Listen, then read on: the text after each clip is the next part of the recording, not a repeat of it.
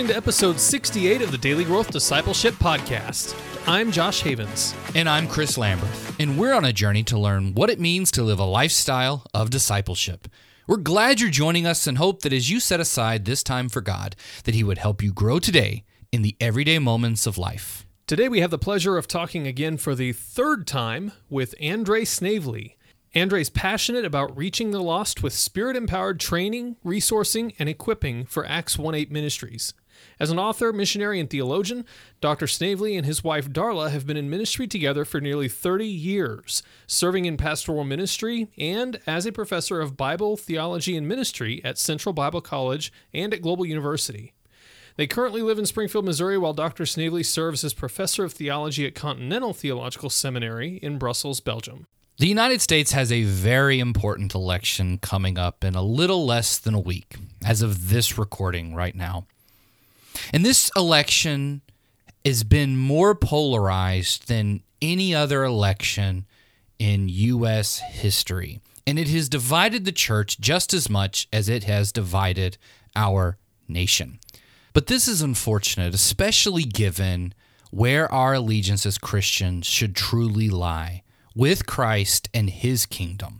So, the question we wanted to talk with Dr. Snavely about is how should we as Christians go about understanding our role in our political life in the world?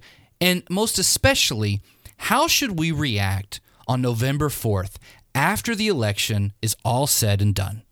Because as Christians, our ultimate hope does not lie in who wins or loses the election, because at the end of the day, we know that God is on the throne and his will will be done.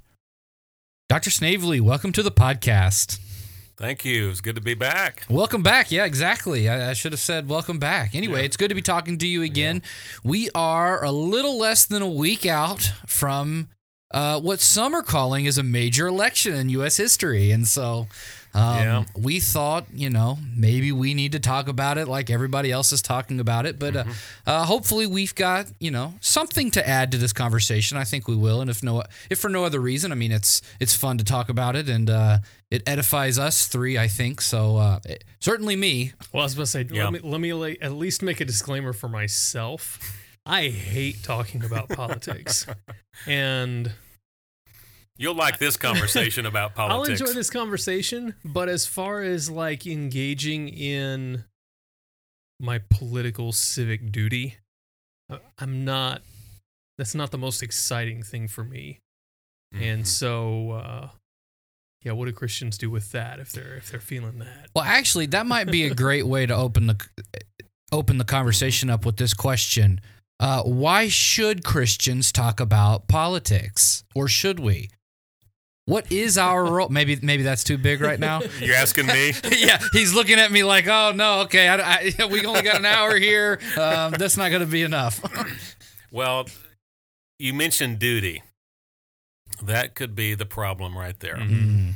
because uh, I've been kind of refreshing myself lately in some of the people that's been uh, very influential in you know my way of thinking uh, particularly Stanley Hauerwas, who's taught for many years at Duke University. He's retired now, but um, been listening to some of his thoughts again about this, and um, just really resonates at this time, especially during an election year. And uh, really makes a great distinction between um, the God that America serves and God, the God that Jesus declared was his Father, the God that we know of through Scripture. And of course, you know, this has, you know, this has tentacles that reach uh, everywhere. And so I know we have to be kind of constrained in what we talk about here. Um, it could, we could go out down a lot of rabbit mm-hmm. trails yeah. here. Yeah. But, um, but basically, um, you know, there's been a thinking in Western theology that you know it's kind of the two hands of God. What we know about God through nature, what we know about God through revelation, and special revelation, yeah, right? special, yeah, special yeah, revelation like scripture through scripture. And, right. The incarnation. And so, and so in my classes now, I, I, teach at Continental Theological Seminary in Brussels. And of course, we're back now because we can't get over there, but I'm teaching my classes online now. and um, and even in uh, the classes I'm teaching, uh, especially uh, homiletics class, which is preaching, we're talking about this, and um, and even in the classes like writing uh, a third year uh, thesis for their final project, we're talking about this. But um, this um, goes back to a man by the name of Friedrich Schleiermacher. And he wrote really 200 years ago. It was after the Enlightenment. And of course, in the Enlightenment, um, scholars, uh, church scholars, began to really look at Scripture uh, very objectively. And what Schleiermacher really uh, established was this dichotomy between looking at the text as like an objective observer versus what you get this meaning out of it and then you apply it. You know, you Mhm. make this application. Well, so there's very much of a dichotomy there, but there's all kinds of dichotomies. And so, but what the, the intent that Schleiermacher had was to create a Christianity. In fact, one of his books was, um, you know, against the cultural despisers. So he was really, uh, after the Enlightenment, trying to create a Christianity that was agreeable, it was reasonable, uh, believable. Uh, of course, not by the Spirit, you know, not by the Holy Spirit, but all those ways with my own human capabilities. Mhm. So, you know, kind of fast forward another 200 years, and here we are today with this uh, same type of dichotomy and the same type of um, the result that Schleiermacher brought about was that so many Americans believe that they can kind of, I, I hate to use the word serve, but right now I just don't have a very a better term to say. You know, serve the God of America and serve the God of the Bible, and that that's the same God. Mhm.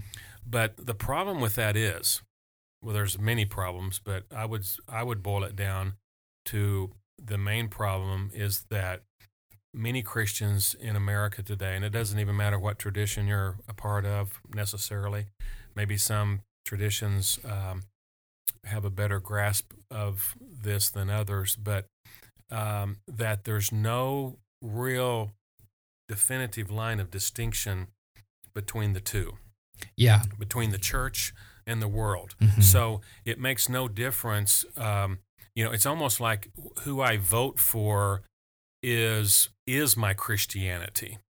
So it's more. It's really a duty for sure. You know, going back to that word duty, that it's my Christian duty to vote. Well, in that sense, then, uh, and we've talked about this in other podcasts about Constantinianism. You know, there's no probably greater Constantinian, you know, expression than that. That uh, my Christianity compels me Mhm. uh, to vote, and so um, people like Stanley Hauerwas would say that you're basically equating the God that America serves with the, the God of Christianity, and we know that um, you know really the the church has been called out of the world. Mhm. And I hear a lot, you know, uh, and not to, you know, not to put down people who uh, proclaim this, but during an election year, it really ramps up a lot that, um, you know, America is really almost like um, the um, modern day Israel or something Yep. like that. That it's it's God, you know, this is God's nation Mhm. um, this is a city set on a hill. You know, we hear a lot of those kind of expressions. And so what that does is it if nothing else it diminishes the the power of the church, the power of the gospel. It it and at the at the even more even worse it would be confusing Mhm. to people in the church that um, what's our number one Christian responsibility? Yeah. Maybe that's what uh, is the, really the where the the problem lies the most. Yeah, that's a good point. And, and so I want to flesh that out a little bit and sort of get at the question of why that's not that you know what should our primary Christian responsibility be, and then maybe I think that will shed some light on it. But uh, at, maybe as a way of of getting there through this conversation, because there's a whole lot of different paths that I Oh, that I, I kind of want to jump on here. Yeah. But I think you're. Let, let's talk about this a little bit more because I think a lot of people would be shocked to hear, like you just said, there's two different gods that we're serving. Mm-hmm. Because again, I think you're right. Most Christian traditions would probably see it as no, no, no. It's just it's God. God is God, right? And so, um, I mean, it's quite the statement to just say there are two gods the God of America and the God of Christians. How, how does that even happen? Like, I, I mean, we could dig through history and, and kind of walk this back, but Mhm. That would f- that would floor people, like you were saying, Chris. That would just floor people that that could even exist. Well, I think it's because, uh, and, and you said we see ourselves as a modern day Israel, and I think you're right. We read scripture and we see God doing his work through this nation, Israel. And so I think it's understandable, right? Uh, you know, let's, let's to use maybe what Schleier- Schleiermacher's legacy, it's understandable. It's reasonable to think then that must be the way that God is using us. And then because of our uh, maybe a little bit more unique than every other culture, but I don't think you know a complete anomaly.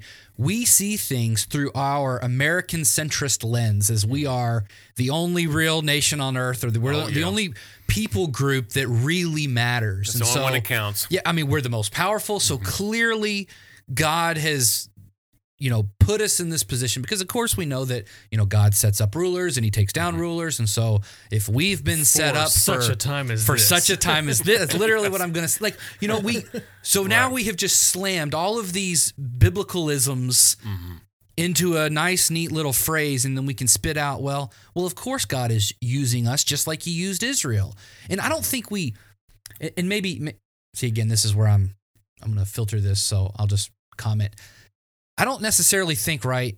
Schleiermacher is out to like do anything dubious. He's out to do something good in the sense that he wants to make Christianity more acceptable, more relatable, easier to accept.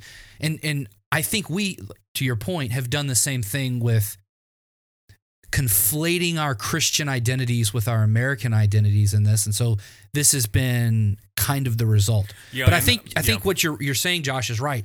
How do how are those two different gods then Okay. if we think they're one? Well, yeah, that's a good question. Um, I think Hauerwas helps uh, to uh, see it this way. The only way we can know the God of the Bible, the God that saves us, is through the church. In fact, there is no salvation outside the church. Mm-hmm. So it depends on who our allegiance is to.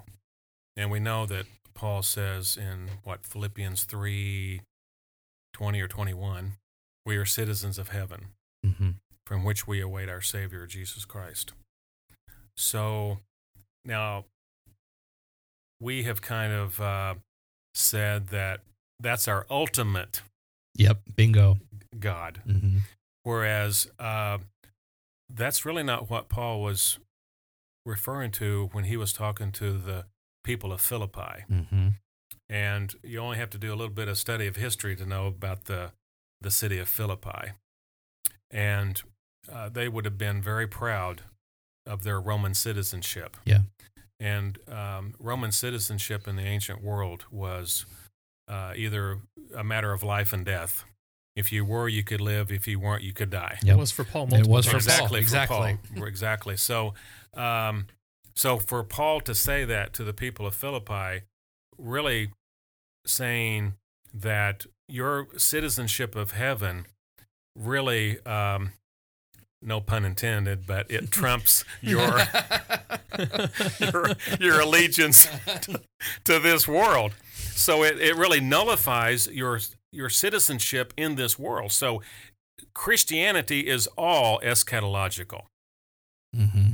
because if you know all you have to do is study the death and resurrection of Jesus to know that that was something different that changed everything in fact his resurrection was really the recreation and this recreation of Jesus's body, it wasn't just the he didn't just come back as the same man that he was before he died on the cross. This was uh, an eternal, immortal body that was spirit. Yeah. It was a spirit body. It was eschatological body. So it was like Could and I- appear in the middle of rooms out of nowhere. yeah, and I love, I really love uh, a German theologian, Wolfhart Pannenberg, uh, described it in his theology as the proleptic inbreaking of the eschaton into the present moment. Mm-hmm. And so that is the pattern of our salvation, too. That when we die in the waters of baptism, our old man dies and we're raised back up to, to live in this new life of Jesus' resurrection, his life Yeah.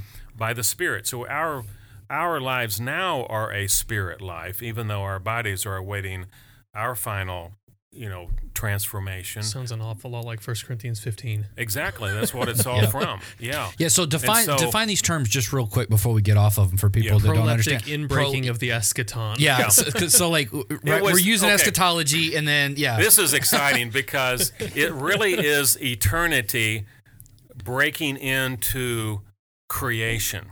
Yeah. That's really what that That's what it is. means. Right. Yeah. Mhm. And so, so not only that, but as we read scripture, and this is what I talk about in my classes, is that um, the the resurrection of Jesus then is the interpretive lens through which we see all of scripture Mm-hmm. even creation. Of course, we've got a glimpse of the end because thankfully Scripture takes us even to the uh, to the apocalypse. So it's not that we just have this feeling. We've actually been given revelation from God in Scripture that this is how it's going to turn out at the end Yeah. of time. So we have both. Mm-hmm. You know, Paul describes it in Romans chapter 8 that we have this spirit that bears witness with our spirit that we are children of God. And if this spirit raised Jesus from the dead, he will also give life to our mortal bodies. So, and then you mentioned 1 Corinthians 15. So, um, really, the Christian's existence is a spiritual existence. Mm-hmm. And but it's not just spiritual in the sense that we've made it like a dichotomy. And I and I um, in a lot of my classes I'll draw out uh, a chart on the whiteboard, and where I have two sides. That's what dichotomy show- means. Yeah, show both sides, and we've split everything into left and right, objective, subjective, fact, feeling. I mean, that's what we are as Westerners. We're dichotomous people. Mm-hmm. And so it naturally um, allows us, and this goes back to Augustine, by the way, um, the major theologian after, um, you know, Constantinianism and things were kind of coming together as a culture. Christian Christianity and Western culture came together, and so he, you know, uh, and others down through church history have really uh, emphasized the two hands of God. You know, there's the natural and there's the special, there's the revealed. But so many times, and I would say the major tendency is to try to form some kind of a synthesis between the two. Now, there's been a few that have, um, up until recent years, uh, now there's things that are changing that's causing the the dichotomous um, framework to kind of break down, and we can thank God for that. Mm-hmm. But even before this breakdown in the dichotomous, there's been people who have um, really elevated the spiritual above the the material. Where a touch of Gnosticism starts to slip in and Well, yeah, uh, but even people I would think like um, like Martin Luther or Mm. Karl Barth. Mm-hmm. You know, not that they were, you know, docetic or gnostic in that sense of making the spiritual more, but it was like putting the emphasis on the kingdom of God. That the kingdom of God, and of course Barth did it differently than Luther, but uh, for those both of those theologians, it was more of a, a return back to seeing our salvation in the church. And of course, Martin Luther had these ideas of the two kingdoms, mm-hmm. you know, the kingdoms of this world and the kingdoms of Christ, the kingdom of Christ. And so, um, but in recent years, what I'm really excited about is that, and I and I think that even this election um, allows us to see this is that there's some elements within the church that that dichotomy is starting to uh, lose its hold, mm-hmm. and we're seeing um, there's a lot of theologians, and even it's it's getting down into the the churches, into the preaching that it's more of a holistic view of Christianity. That um, my Christianity, I'm a Christian 24 7. Yeah. I don't lay my Christianity down to go over here and, and work in the political realm, mm-hmm. you know, or I don't lay my Christianity down to go um, do some business or. It's a lifestyle of discipleship. Or, yeah, it is. Yeah. yeah. And um, it's, uh, it's day by day because if our citizenship is in heaven, like Paul says, then our allegiance can only be to the king of that kingdom. Yeah. And the king of that kingdom is Jesus Christ. And he's the one that inaugurated the kingdom and uh, he reigns. You know, so there's a lot of uh, political language in the New Testament. Oh, yeah. And by political, really, I just mean that the church has, Jesus founded a new polis. And polis just simply means city or community um, from which we get our word um, cosmopolitan, you know, metropolitan, political, all these uh, come from the root word of polis. But um, there's there's an aspect in the church today that's really exciting that's starting to see the church as that new community. Mm-hmm. And so, what I tell young people is that uh, it's exciting to see a younger generation coming along that uh, maybe it's because my generation, you know, it was kind of at the end of modernity, and we do see modernity failing. Yep. In fact, America is the great experiment of modernity. You know, and mm-hmm. that's just commonly accepted today that uh, America uh, was established in 1776, and that's not ironic. It was at the very middle of the high enlightenment mm-hmm. to where these things were being synthesized in, in Europe and in North America. And so, um, yeah, America is a result of the Enlightenment Project mm-hmm. that um, believed that there was one universal meta narrative that was for all people of all times, everywhere, that we could all agree together. And so Christianity simply kind of had to um, put away a lot of its distinctives, you know, for just common people to be able to be Christians because obviously uh, everybody born in America, right, was a Christian. Yep. And so uh, much, much of Europe has been that way until recent years. And so um, that's what I'm talking about is this, uh, this inability to see uh, that my Christianity um, actually prevents me from um, like a blanket acceptance of all things American.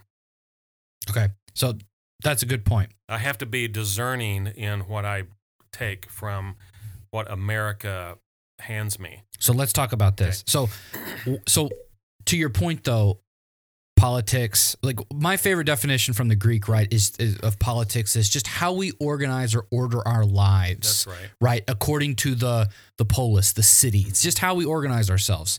And so again if we look at this as our christianity is supposed to permeate every aspect of our life we're creating a lifestyle of discipleship as our listeners know. That is a politic. So that's how christianity is political. To your point though about eternity literally breaking into our reality now. This is what I like to characterize as I like to think about it as that is God's kingdom mm-hmm. coming. Because then you th- it starts making sense then of all of this um and many times a conquering king language of Christ returning to earth and it it that it, that's his kingdom coming. And so if we have eternity breaking into our reality right now, that is the in a sense Christ is on the move, but his kingdom is on the move uh, through his body, the church. Which is what N.T. Wright describes as the good news. The good news is that the conquering king is coming. Exactly. So, my question then, and let's op- let's open up this uh, bag of worms. What would you then say to somebody who says, "Okay, yeah, okay, maybe, maybe, maybe"? How do we know that America then just isn't God's tool for ushering in that kingdom? That's that's um, a question that we can't answer Hmm. because the whole point is that we don't know. Uh, and that's where God is God and we're not. But I think we've wanted to elevate America. And is that not even a sense of uh, ethnocentrism that we believe we're the best? And but that's not the stance that uh, Jesus left the church. Mm-hmm. Jesus left the church, and people say, "Well, that was an t- entirely different culture. Uh, it was, you know, Rome was the dominant uh, empire of the world, you know, during that time, and you know, Christianity started out as just like a a sect off of uh, Judaism, and you know, then eventually it became its uh, its own uh, faith in and of itself." but it was always persecuted. So you know, we we don't want to go back to being persecuted, but yet, um, but we can't um, we can't dismiss that either. Though I think a lot of people make that distinction basically for dis- for dismissal that we don't have to really think about how the how Jesus left the church. What he Mhm. what was the task that he left the church with? the what was the essence of the church and the task of the church and so uh, the task that he left the church was not to conquer but to proclaim Mm-hmm. and to proclaim the good news throughout the whole world even to the ends of the world to the end of the age Mm-hmm. so this thing has a uh, an end date set on it, and I think um, I think Christians in America have um, confused their eschatology with just American nationalism. Yeah.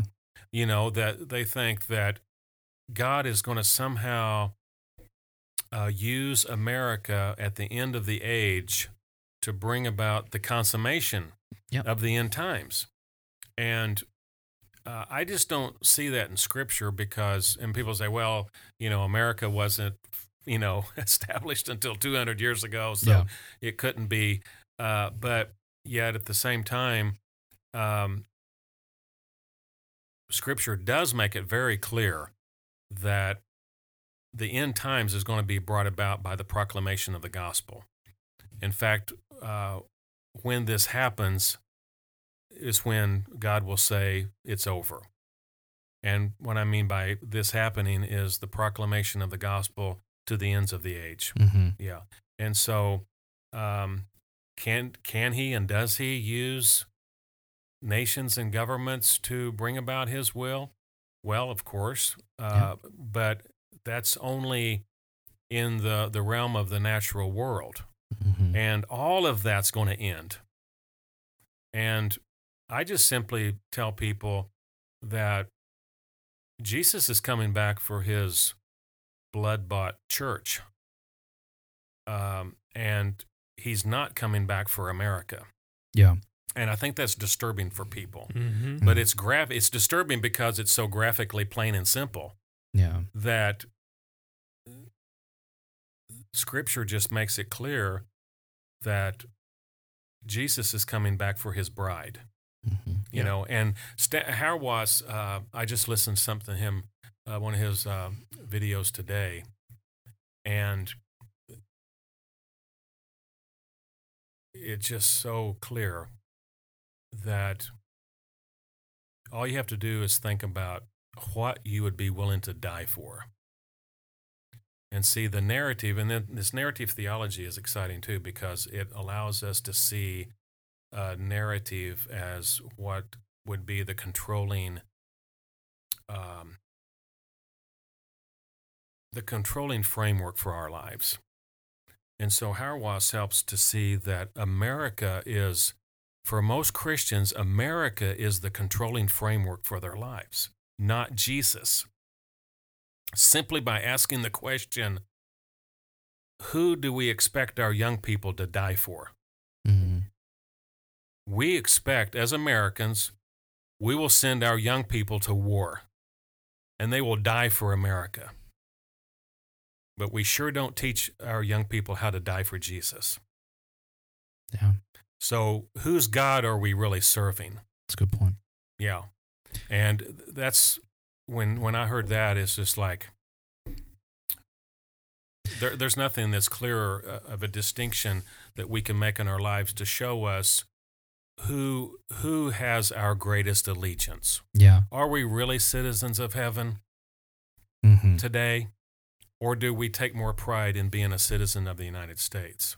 And I'll tell you the distinction that helps me uh, think about this as well. And, and it's the lesson. In fact, I I preached a sermon on the podcast recently about it about um, the gr- the most valuable lesson I've ever learned, and it was a lesson you taught me that the way in which Jesus lived his life has meaning for the way in which I live my life today. Mm-hmm. And when you combine the church's mandate to spread the gospel throughout the earth with the power of the of, of a worldly government who above all else i think and it might be a cynical way of viewing it but i think worldly governments are really really good at only one thing and that's taking human life. Mm. Number two is collecting taxes but taking human life is Well, those are- not- yeah exactly Those are the only two things that keep them in business. exactly. And so it's almost like they don't have a choice but to then use the sword in order That's in right. order to and we've seen this repeated for 2000 years right Mm-hmm. we see this repeated over and over and over again when worldly governments take on this christian persona uh, this constantinian alignment Mm-hmm. they begin to conquer with it and it's being, it's a conquering in the name of a god that isn't the father of jesus It's the Crusades all over again. exactly It's just not we're riding on horses and wielding swords, but it's the same type of a mindset exactly that we can take over the world. And here's my my problem. I'm I'm I'm facing this. Uh, it seems like I'm seeing it though more and more all the time. Um, because I I have so many irons in the fire. You know, so many things going on. Um, I just uh, had a proposal accepted to present a paper at next um, year's Society for Pentecostal Studies Mm. and that particular conference is on um, well it, the title of it is that this is my body um, the church's response to gl- uh, global violence against women Mm. and so i've really got myself into something here so uh, but it's very personal to me and both of you would understand that and um, so I've been reading. In fact, I, I just loved your uh, podcast recently with uh, Chuck DeGroat. Oh, yeah. I, I Yeah. saw the first two, listened to them, and I just thought, I'm going to buy the book. So I bought the book, and uh, Darla and I have been reading through that together. And so, uh, um, but in all of this stuff that I'm thinking about, it, it seems to me like um, our number one quest as humans is power. Mhm. And why do people want money? You know, money, if you think about it, probably doesn't have any power in itself. It's only what we attach to it, the value that we place on things causes them to be worth such and such.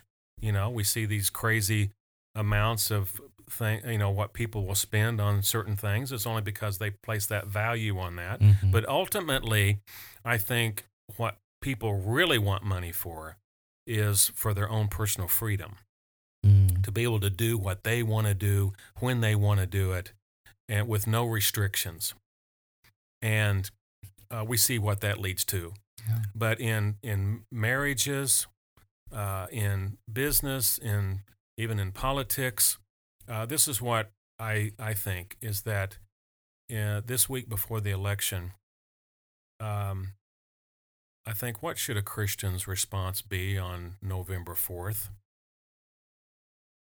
Will there be despair? Mm-hmm. if a person wakes up and their uh, their candidates that they voted for didn't get elected, uh, will there be any less hope? If that's the case, then anybody listening to this podcast should really reevaluate where their ultimate allegiance lies.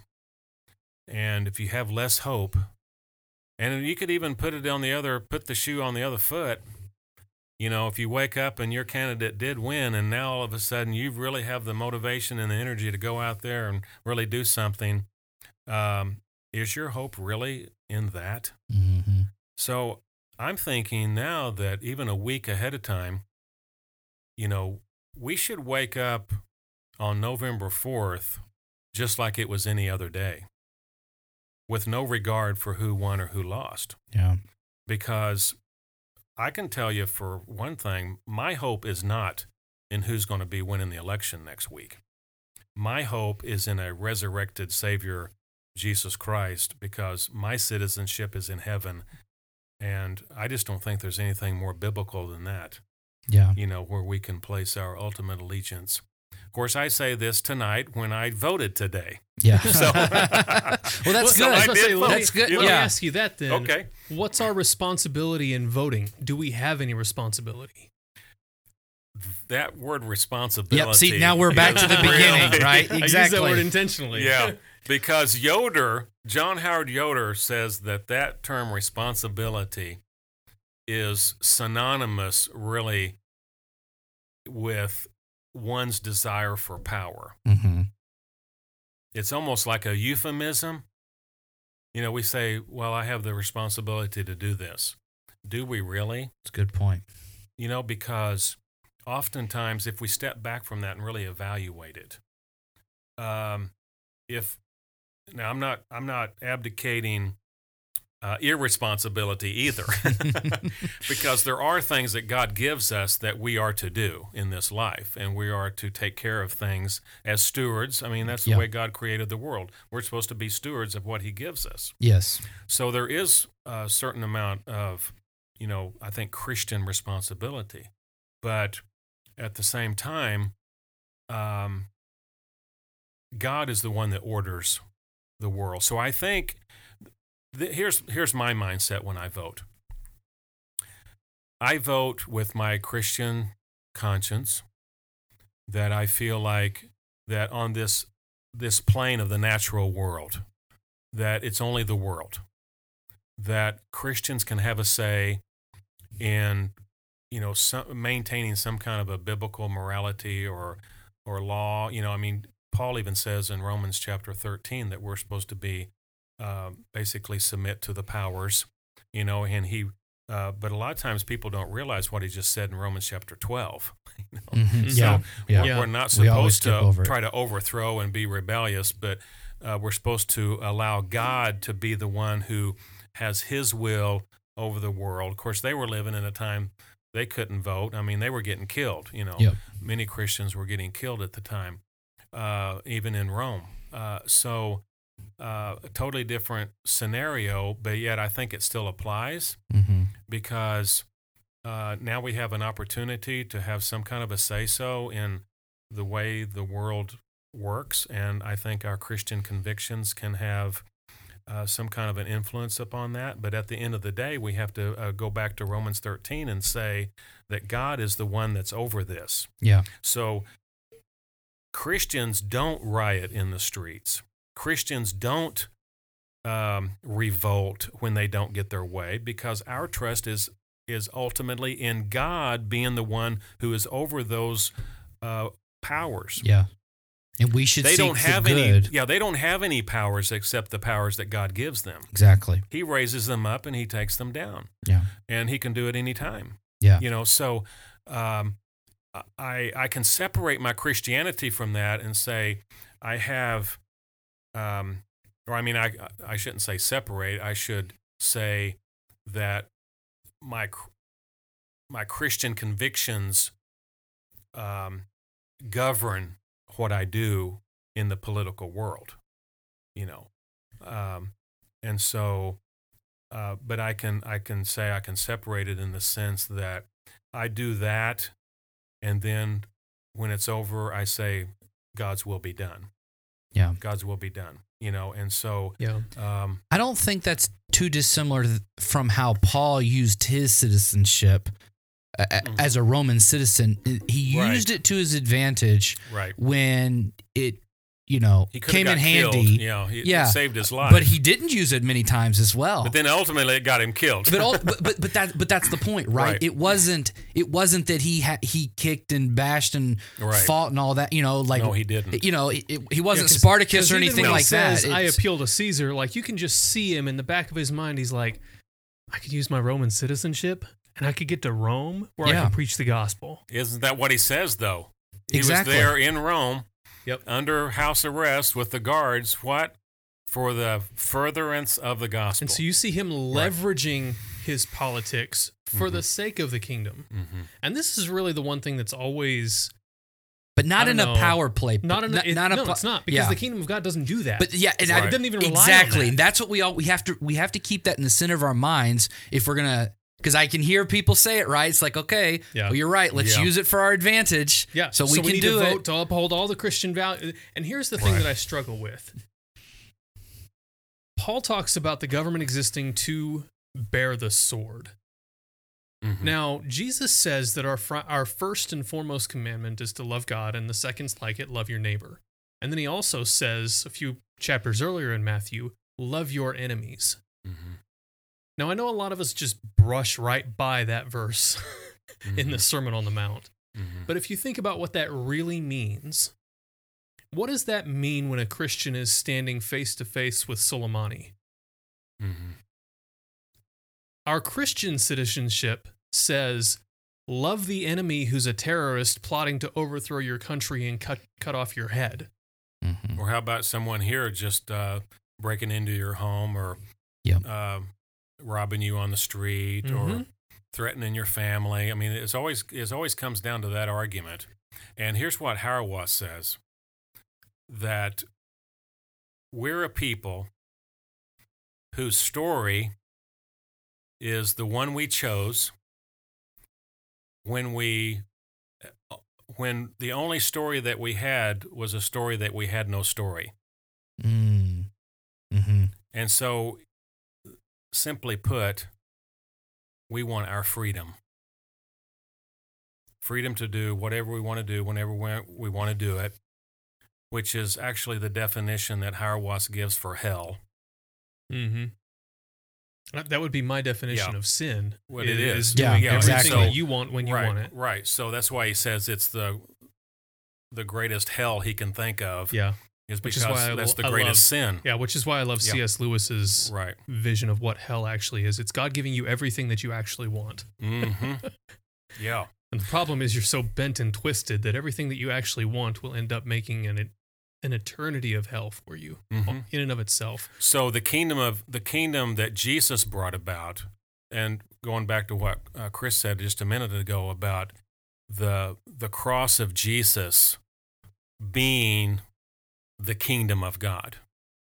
Now, no one probably has said that better than John Howard Yoder. In fact, I just saw that in my notes this morning when I was teaching my class. So I can tell you right now, it's on page 55. Page 55. Yep. I had to look it up recently. That's right. I looked it up recently. but um, yeah, the cross is not a hurdle on the way to the kingdom. Not it. It's not even the ultimate goal of the kingdom. It is the kingdom come. So we talk about Jesus coming at the end of the age on the white horse and conquering, you know, the world. But we're that's only in our hope at the end of time. How his how is he working today through the church? How is he working today through our lives? That's what we have to really ask. yeah. And so Jesus is the conqueror, but we're not. Hmm We're the ones who's been summoned to a story that's not of our choosing. It's that God chose us. And He chose us to live in the death and resurrection of Jesus. And of course, Jesus asked us, you know, anybody Mhm. that would follow after Him Yeah, has it- to first of all deny himself, then pick up his cross, and then follow Jesus. We got a lot of people asking, you know, today, hey, I want to be a follower of Jesus. Anybody want to be a follower of Jesus? Well, yeah, if there's a lot of goodies involved, Mhm. you know, if there's power involved, if we can have a prestigious job or position or, you know, it makes sense. yeah, or if it It's makes reasonable. sense, yeah, if I can if I can figure it all out, I'll I'll do it. But picking up your cross and But following him, There's no reason to that. no. And it also, but Jesus is the conqueror, but that's the way in which he conquers. Right. It's not a violent overthrow. He he conquered violence. that that's right. Violence is the very essence of humanity. Mhm. Really. Yeah, that that is what I in my thesis, from my master's thesis, Mhm. that's what I characterized as the relationship between that that's what happened in the fall between Mhm. us and Right. God is that we our hearts were fundamentally set at war with Mhm. God. Right. And so, Rebellion. I like what Gerhard Forde says, you know, it wasn't the fall, Yeah. it was the upward fall. Yeah, exactly. We we ascended to a place of rebellion, and that's what Satan's temptation was to Eve. Yep. Uh, won't you be like God? you can do anything you want. Yeah, you do whatever you want. Yeah. exactly. You can, uh, yeah, you can order your own life. So, uh, America, people don't realize this. You know, people want American freedom, but do they really? You know, do they really? Mhm. Look at, I just have to look as far as what I see in the news every day. And you can tell that this American experiment of modernity is about at its breaking point. Mhm. And there's people projecting that into the future, we're going to see even more of this. This clash, and really it's a clash between two human ideologies. All you have to do is study uh, political science and go back as far as, um, you know, Adam Smith and um, Hobbes and, you know, others that were, you know, writing in the you know 16th 17th 18th centuries about you know this development of this new uh, you know freedom and democracy and capitalism you know max weber and other people um, that um, one can almost see i mean there's that that individual freedom and democracy and then there's the group um, identity and marxism Mhm. and that's what we're seeing clash today in America. And really, this election next Tuesday is uh, is probably the most graphic clash between the two that I've seen in my lifetime. Yeah. And most everybody's saying that too. Mhm. And so, but but you think about it, um, this will really probably, uh, you know, really grate on some people. But capitalism is a human invention. It's a human ideology as much as Marxism is a human ideology. Yep. It's not biblical Yes. you know and so um, that's where we should be as a church and it's sad that our political system has devolved down into two human ideologies that are so far apart in fact they're, they're- at opposite ends Yeah. and so uh, we have this horrible divide in the united states but i wonder if it's a time for the church to really be the church Yes. And it can only be the church when the church says, we're not going to identify ourselves with either one Bingo. because the gospel condemns both. I think the struggle that we see, though, is that there are things that we value in both of those parties. There's So some the- things Yes, in, in exactly. each one. That's Left- right. The far left that wants to protect the community, that wants to protect the, the downtrodden and the oppressed, hmm that resonates with Christians. Yeah. The right that wants to value individual liberty and freedom to do whatever you want to do. In a sense, Christ came to bring us freedom. Now, it's Yeah. freedom in Christ. Right. Yeah. which is different. Being a slave to Christ is not the same as being free to do whatever you want. But there are values on both sides that we resonate with. And Mm-hmm. so I think sometimes we look at, well, we've got to advance the kingdom. Well, this side represents the value that the kingdom has. We must have to side with them to, to bring about the kingdom then. Mm-hmm. Well, I guess I should vote this way. Yeah. Yeah. But that again, that goes all the way back to your point about serving two gods. Is we compromise because we say, well, the this party, this ideology has more in common with what the Bible says, so I guess that's where my allegiance should lie in this issue. Mm-hmm. Right? I mean, oh yeah, ultimately, I mean, I'll go back home and, and I'll read my Bible, but Yeah. this ideology lets me go back home and read my Bible most freely. And so that's the one I'm going to align myself with. You know, the other thing that I, find funny about this whole thing, especially capitalism and, and freedom, which I love, by the way, because I'm, a, I'm a good red blooded American. But again, that's that's where I'm having to be, uh, you know, the Lord is having to, to sanctify me out That's of, right. right? Um, I, I can recognize my own tendencies, but you're right. It's self defeating, though. It's a self defeating ideology, and we've talked about this because Marxism is as well.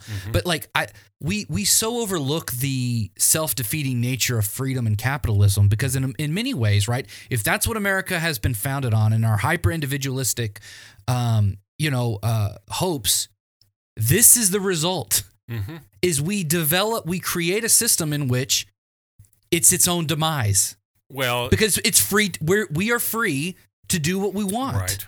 and so we can we can subjugate ourselves freely out of freedom And yeah, and, and it really reminds me that the church is the only institution that's guaranteed never to fail.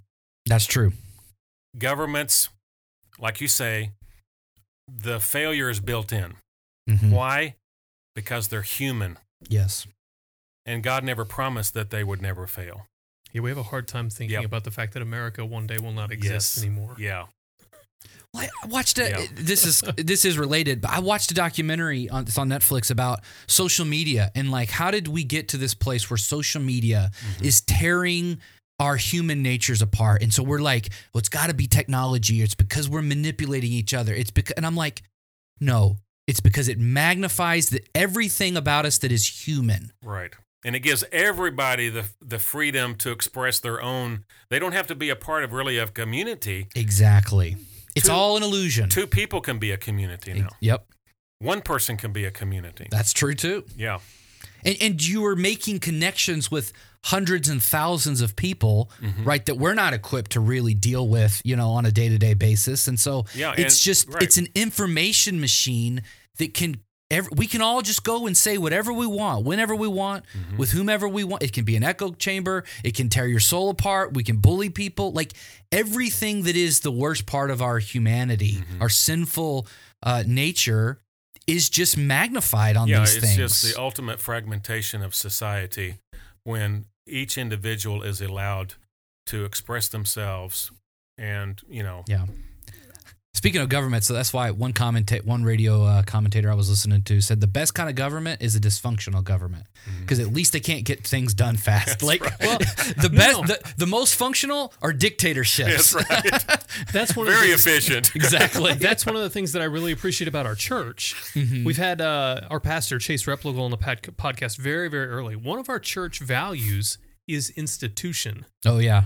How many churches do that? Like, Mm. yeah, how many churches do you go to and you're like, oh yeah, we value institution. the institution of the church. And so when I first heard Yeah. when I first heard him say that, I was like, what? Where in the world are you going with this? But it made sense. He must have had ecclesiology back a few years ago. We have fallen, so. fundamentally broken human natures that Mm-hmm. end up doing things Mhm. that aren't right. Right. Having roadblocks and speed bumps and this thing that we call institution to slow things down hmm actually keeps us from doing bad things. Well, see, that's why that's why Stanley Hauerwas says that, um, you know, we should make it really difficult for people to get married in the church, and it's a good thing too that we have witnesses to um, in the church at weddings to remind people of the commitments they made when they didn't know what they were doing. Yeah, amen Yeah. to that. he also said one of my favorite lines I quoted often: uh, "You always marry the wrong person, especially the second time." And he would know. and so, uh, yeah, you you know, you're always going to think it went wrong somewhere eventually, and so And the, and he said uh, too, you know, when you have kids, you always have the wrong ones. that's true. so, but but what he's uh, driving home is the point that, you know, we really don't make our own best decisions anyway. hmm I mean, whoever has an ability in their whole lifetime to me, to be able to make decisions that they know they'll never regret. Yeah. I mean, you can't live long enough to be guaranteed that, you know, to, tomorrow when I wake up, I'm going to make perfect decisions all day long. hmm Now that I'm reached this age and I should have a little bit of wisdom and experience in life, and so it just guarantees. And so, um, when we're young is when we make the most uh, radical decisions that affect all of our lives. hmm You know, so what he's saying is that it's only the community of the church that can really shape us into the people who make good decisions. Mm. Because on our own, we will be bumbling through it all the time. Yeah. And so when we're accountable to people as a, as a fellowship and a, as a community, and that's why he says too, and, it really bothers me today when uh, people can think that they're a Christian, they're living a good Christian life, and they're so totally detached from any church. hmm I mean, you cannot make good spiritual decisions about your life when you've detached yourself from other Christians who can pour into your life and you can bounce things off of. You know, It's a community, and we Yeah, have to be has to be working out our salvation yeah. within that And so- context. So you got to walk with someone. That's right. I think this um, this whole thing even goes toward uh, politics. You know, um, there's people who are, you know, starting to see that, I, and and I think it really is just last election and this election that it's become so manifest. And you know, we could look at it as really a bad thing. You know, it's unfortunate that our country is so divided, and there's so much vitriol spewed out on both sides toward each other. But you know, I kind of look at it in a different way.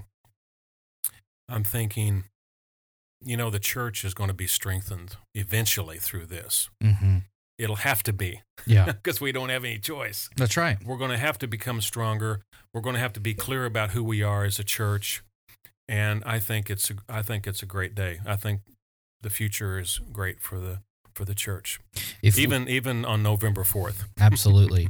If um, to your story about making mistakes, I am always encouraged to think about Abraham, and that no matter how badly we mess up, and we will mess up, and we will make mistakes, and we will have regrets. Mhm. Uh, that is how big and faithful God is, is to Oh, work yes. all of those things out Mhm. according to His plan and purpose. Yep. And so, um, God we- can even work uh, good things even through bad events. That's right. His grace is so sufficient for us, Yeah. even in those moments. Powerful. Um, so yeah, Let me ask you this as a way of kind of getting toward the end. Okay. What would you say to people who are waking up November 3rd? How should they go about thinking about the day as a disciple of Jesus Christ? Let your conversations be about the kingdom of God. Mm, I know we get pulled into the other conversations every day in, in this kind of environment, but I found it very helpful for myself because I'm pulled. I, I'm intrigued by it all. You know, I'm intrigued by economics, and I probably let it um, in to my mind too much. But thankfully, I'm in a profession that I, I can't allow it too much, so I'm kind of safe. You Yeah. know, yeah. but yet, uh, for most people who don't study theology and teach theology every day, or they're not preparing sermons for Sunday every day, you know, uh, they're out there in the world, and you know, y- your question really is appropriate um, for just life in the world today. But I think, I think if we can allow ourselves, this is why Scripture is so important, and community is so important, and worship together as a community is so important. Because if we put those things in our minds, we're going to be better able to go out into the world and on a daily basis, on our job, in our families, and at the marketplace, no matter where we go, we can fall back on our default mode, which that's okay, you know, to memorize some scripture, to get some of these concepts in our mind to where we can we can turn a conversation just within a sentence or two back to what really matters. And people need to hear that in the world today. People Mhm. are hopeless. Mm-hmm. I mean, I can't even imagine how hopeless people will be on November 4th That's true. because they have placed all of their hope in one of these two candidates. And I mean all of their hope. yeah. They will be absolutely in despair. Mm-hmm.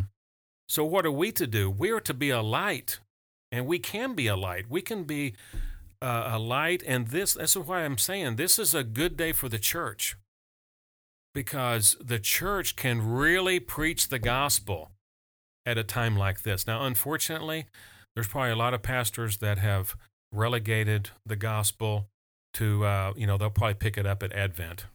Well, maybe by Thanksgiving. They'll be back at the gospel again. But they've had to put the gospel aside for a while and preach this uh, other kingdom that has other gods, other lords, and I don't think that helps the people going about their daily lives of how to live the gospel, uh, speak the gospel in their everyday lives. So I think, especially as as ministers, uh, we should try to, you know, help people, even on that day, Mm-hmm. To be able to go about their lives as citizens of heaven. And you'll get some strange looks, I know. I've had those strange looks, you know, where someone's talking about something and and I'll just say something, you know, that's about the gospel, you know, and the first reaction is, you know, a lot of times is, where did that come from? you know, Yeah. how did how, how did this conversation turn? Yeah. You know, but yet, uh, I think we're we're primarily to be a witness, and that's Mhm. what Jesus left his disciples with. You will be my witnesses. mm-hmm. So, and sometimes, if that's all we have, that's okay, because we know if all we have is a witness, then we're doing exactly what Jesus instructed us to do anyway. And if that means we look peculiar, Yep. that Because we are we are. called to be. Yeah, exactly. I would encourage you guys to go back and uh, listen to some of our past conversations with like uh, Paul Borthwick and uh, Don Everts on how to have some of these spiritual conversations and to witness uh, a little bit more naturally in your everyday life. I think these are going to come in uh, really big handy. It's a skill; you have to learn it. Um, you'll feel funny, but uh, I mean, we're always peculiar, but it will become a more and more natural process. And I'm speaking as a student here, not in any way as a master. So I am definitely needing the same kind of learning for sure. Yeah, I will point out the one thing that I really enjoyed from uh, our conversations with Everts was the finding that people actually enjoy spiritual Mm-hmm. conversations. Even people who aren't devout Christians Yeah. enjoy spiritual conversations. That's what that's what his research showed. So, for what it's worth, objectively speaking, I Well, we've got the it. good news. I mean, people ought to enjoy hearing good news. and so people just enjoy. Well, enjoy. and it's they hope. feel better. We're hungry for it. Yep. We're hungry for something beyond what this world has to offer us. And again, that's why we we are so terrified for November 4th and then how long this is going to drag on through the next year is because we don't we don't have any hope. We don't believe Yep. in it. And uh, so, yeah, you're absolutely right. This is the time to get out there and to uh, begin having these conversations. Everywhere we go, make disciples. That's right. Um, Dr. Snavely, thank you so Well, much for being so with much. us. I've enjoyed this tonight. We could Thank sure you. keep talking. I have some stuff that I, I wanted to run by you still, but uh, we'll have to do it uh, off recording, I think, and uh, maybe save it for our follow up uh, conversation that Josh and I have as Yeah. well. So, um, uh, where can people go to, f- you know, follow you and uh, you know well, I'm going to be contribute to your work? developing more things in the future, and uh, so we have a website right now, uh, snavelymissions.org. So you can go to that website. Um, you know, we have a page on AGWM, uh, Assemblies of God World Missions, and um, we have a Facebook page, Andréa Darlis Snavely. That's our missions page that we reserve just for our work in Europe. And so um, you can go to that Facebook and get updates once in a while and uh, quarterly newsletters that we send out. And um, and hopefully in the future there'll be you know a little bit more variety as you know we expand different areas. So great. But, and we will link to everything in the show notes, like always, guys. So you can go down there, click on them, and go check out what Dr. Snavely's doing. Some really great work. Thank you so much Thank for being with us again. How can you create a lifestyle of discipleship? Most Christians think discipleship is a program or a few practices thrown in at the beginning or end of the day. But we want to help you create a lifestyle where walking with Jesus throughout the day is not only possible, but natural.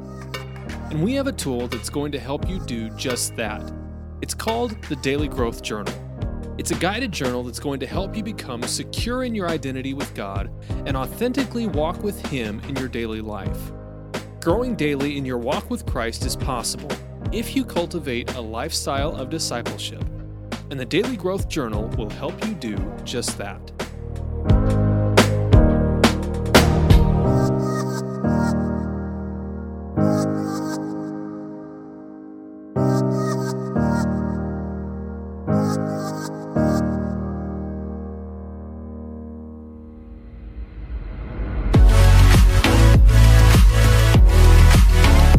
Thanks for listening to this episode of the Daily Growth Discipleship Podcast. To find out more about Andréa's work, check out snavelymissions.org.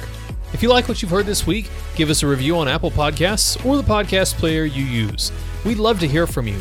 If you want to stay up to date on everything happening at Daily Growth Discipleship, go to dailygrowthdiscipleship.com and subscribe for free. You can also subscribe to this podcast on Apple Podcasts, Google Podcasts, and Spotify.